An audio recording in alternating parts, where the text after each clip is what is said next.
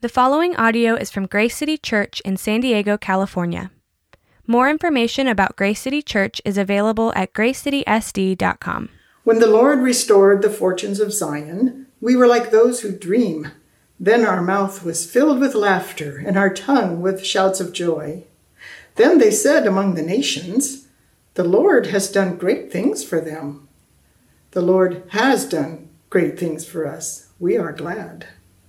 Restore our fortunes, O Lord, like streams in the Negeb. Those who sow in tears shall reap with shouts of joy. He who goes out weeping, bearing the seed for sowing, shall come home with shouts of joy, bringing his sheaves with him. Let's pray. Father, we thank you for this scripture and the truth that it holds. I pray that your Holy Spirit would speak to us this morning through Pastor Randall. Give us clarity of mind and heart and the ability to understand this truth. Because, Lord, you are the truth. And so, would you instill in us today a desire to live out this truth? Motivate us in every way to serve you uh, in every area of our lives in such a way that others will see you in us. Empower Pastor Randall now uh, as he teaches us from the living word. And it's in the strong name of Jesus that I pray this prayer. Amen. Hey, good morning, church family. Uh, it's just an encouragement to be with you this morning, to share God's word together. Uh, I know this is not an easy time. And so even as parents, uh, just being home on Sundays, kind of wrangling the kids, trying to do a church service, it's not easy. So, you know, just the flexibility I've seen in, in our church family has been uh, just a blessing. Uh, being able to be on last week and the city group leaders that uh, love you all so much and that are really pouring in right now. Uh, I just want to give you guys a shout out uh, but yeah, we are in this and uh, we, we love you and just thank you for all the sacrifices that everyone's making uh, each week. Uh, so as we continue, we're going to be working through this series called Praying the Psalms. And today we are in Psalm 126. Um, I love this passage of scripture because it's real. It's honest and it helps us to work through some of the, the realities that we're even facing right now. Uh, so the message today is praying through our tears and disappointments. Now, before we start, what, what is it that separates you and I from the rest of creation?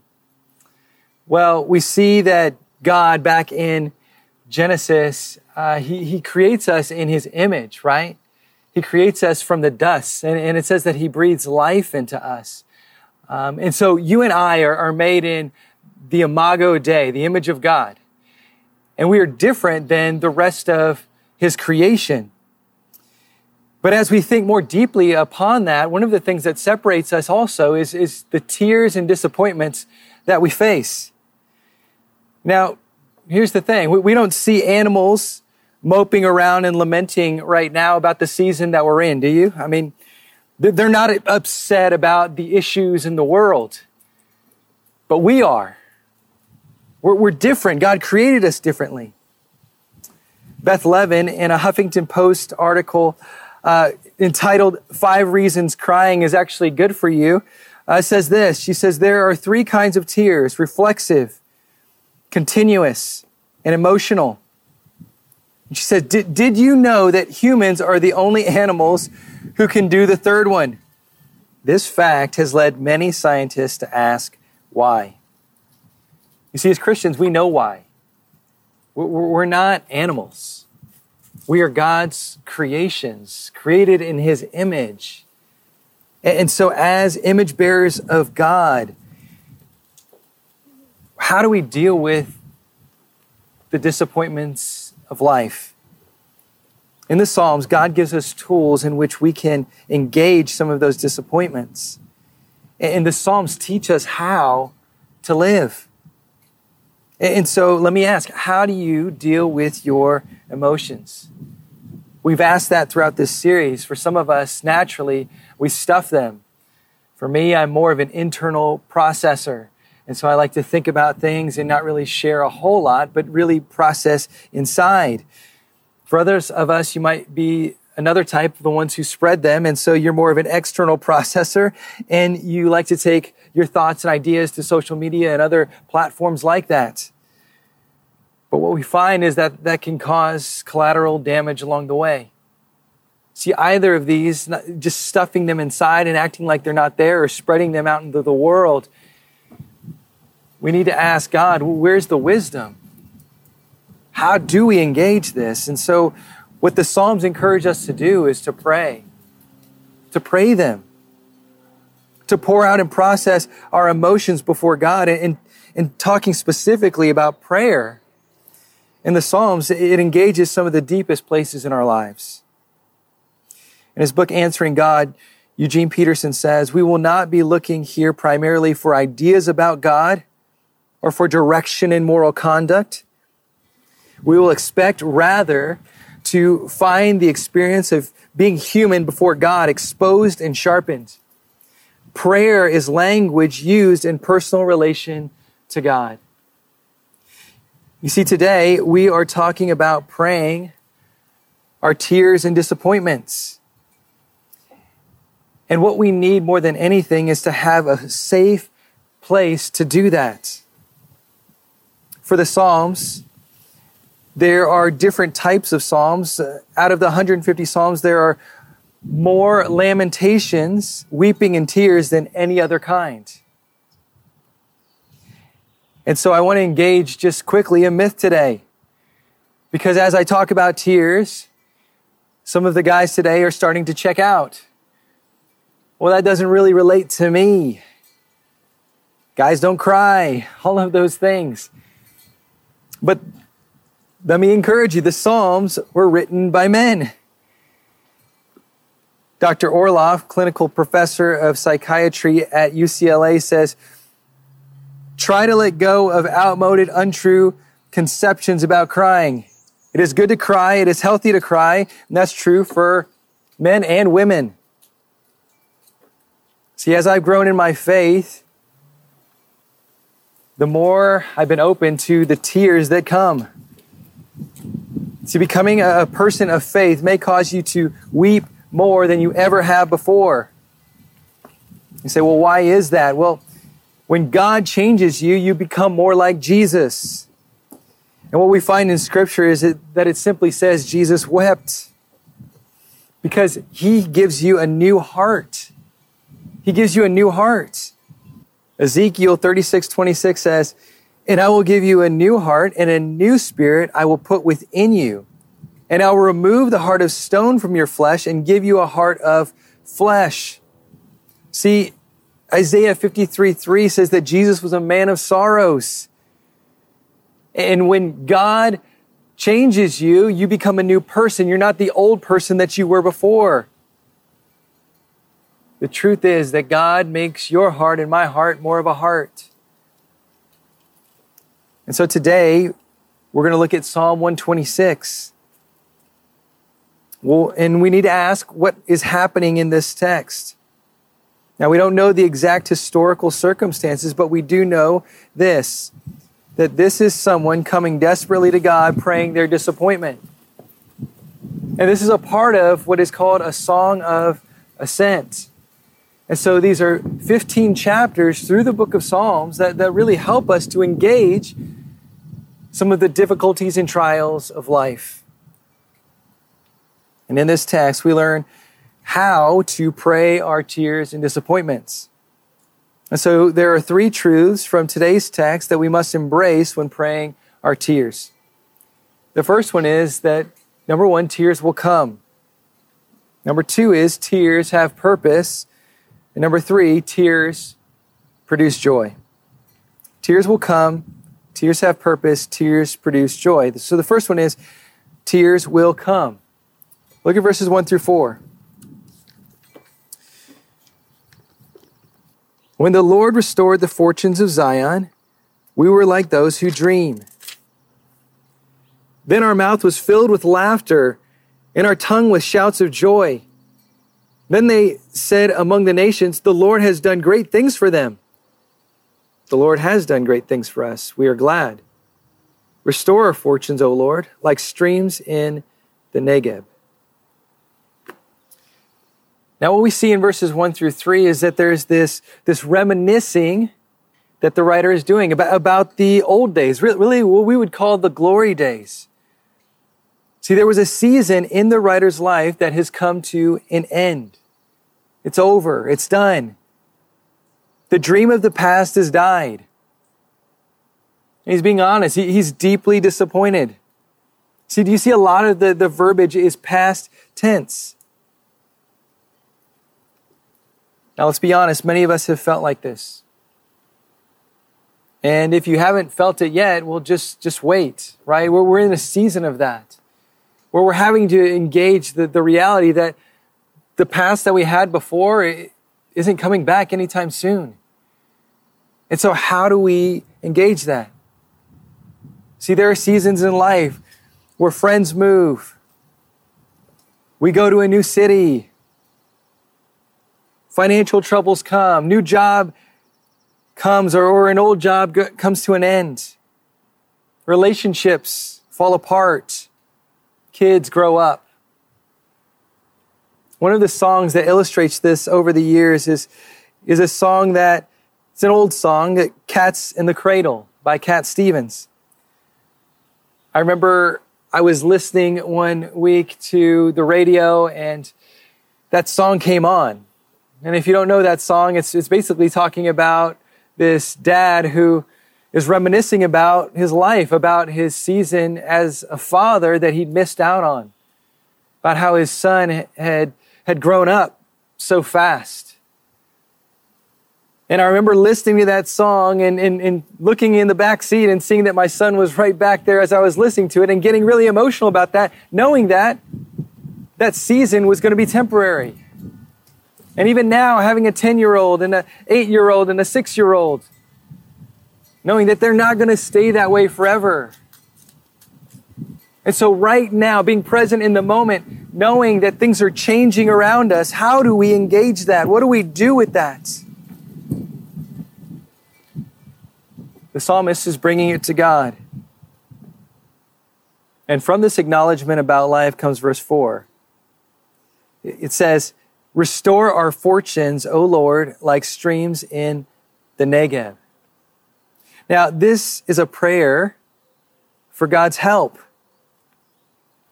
We, we want that old life back. See, the, the Negeb is going through a major dry season spiritually because he's so stuck on wanting to be in the past, wanting it to be like it used to be.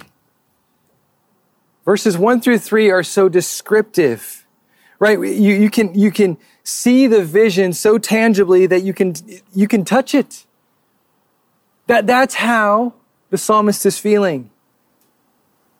And when things aren't going well, our first thought is this What have I done to deserve this? Why am I going through this season right now? See, in this text, what's interesting is there, there's no confession of some deep, dark sin. Right? So, some reason of, of here's the things I've done, this is why I'm going through this really rough patch. There, there's none of that. And, and for many of us, we, we think that we, we, we think that life is kind of like karma, right? We just think, well, I have to be going through a difficult season because of something that I've done. But, but as Christians, we know that we live in a fallen world and there are going to be seasons like this. See, as Christians, we're not prepared for that many times. Or maybe we're never told that that you will go through really rough times. But, but, but, but it's not because you've done anything bad or there's some deep, dark sin. It's just we live in the fallenness of this life, in this world. Life is hard. Times change. And this is a person who is deeply grieved about that. So I want to say today it's, it's okay to grieve life changing seasons, having those moments of dryness, like it's going to happen. It happened in the life of the psalmist, and it will happen in our lives as Christians. Hermann Gunkel, a definitive scholar on the psalm, says the prayer of complaint was the backbone of the Psalter. The prayer of complaint. And so, again, where is he taking his complaints? He's taking them to the Lord. And when that happens, eventually the tears will come. And that's okay. But what do you do when they come? Well, the second point is tears have purpose. Look at verse 5. Those who sow in tears shall reap with shouts of joy. Those who sow in tears.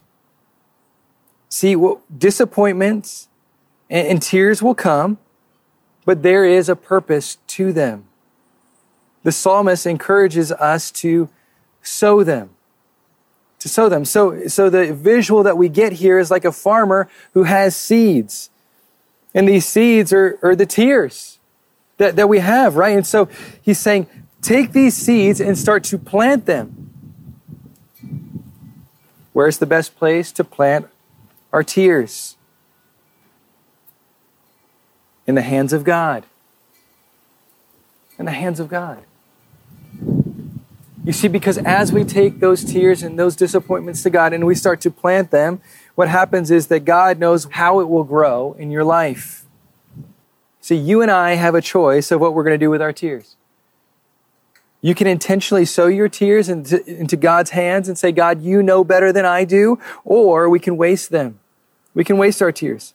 You see, wasting our tears is not growing from the situation that we're in getting back into the same situation again. Right? God, as a good father, wants us to grow. So he says, Come to him and bring those tears and disappointments. And you can find purpose in it. The last point is tears produce joy. Verse 6 says, he who goes out weeping, bearing the seed for sowing, shall come home with shouts of joy, bringing his sheaves with him. Now, let's look at the beginning of, of verse 6.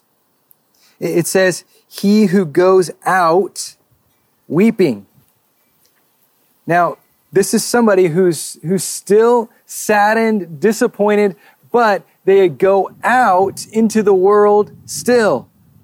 You see, even though there are tears, there are disappointments, life must continue. I love this quote from John Piper. He says, Occasionally, weep deeply over the life you hoped would be. Grieve the losses, then wash your face, trust God, and embrace the life you have. You and I have things in life that we can't change. The only one that we can go to in those seasons, in those times, and trust is God. And so, what does it look like to truly embrace the life that God has given us?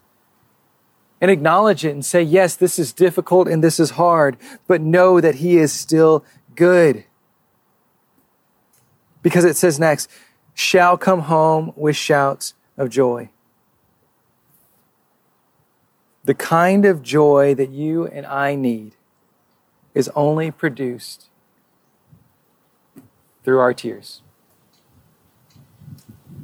Through, through facing our disappointments and coming honestly to God and letting Him transform them. Here's the hope that we have that there will be joy at the end of the tunnel. Right? That there will be joy at the end.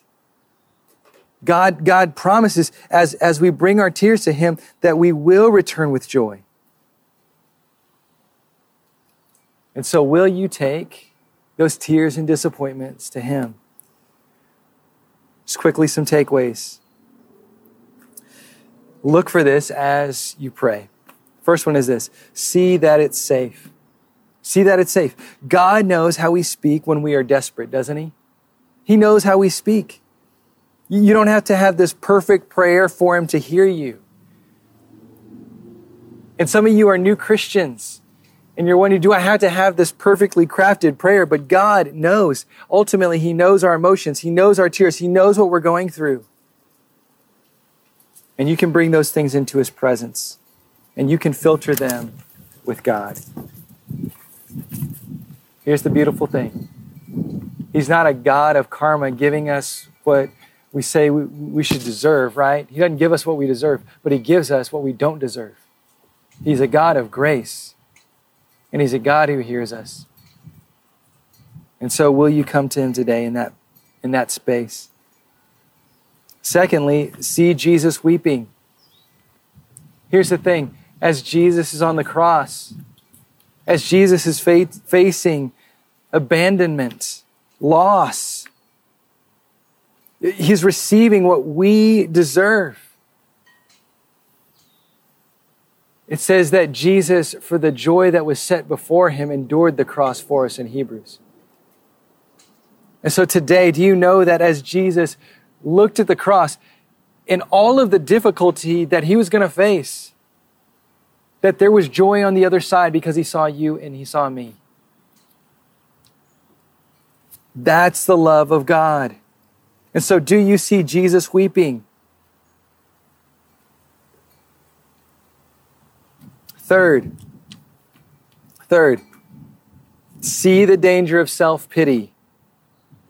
See, in these difficult seasons, what happens is the idea of self and, and, and I need to live for myself and just protect myself comes in very clearly right? It's that voice that we just want to listen to.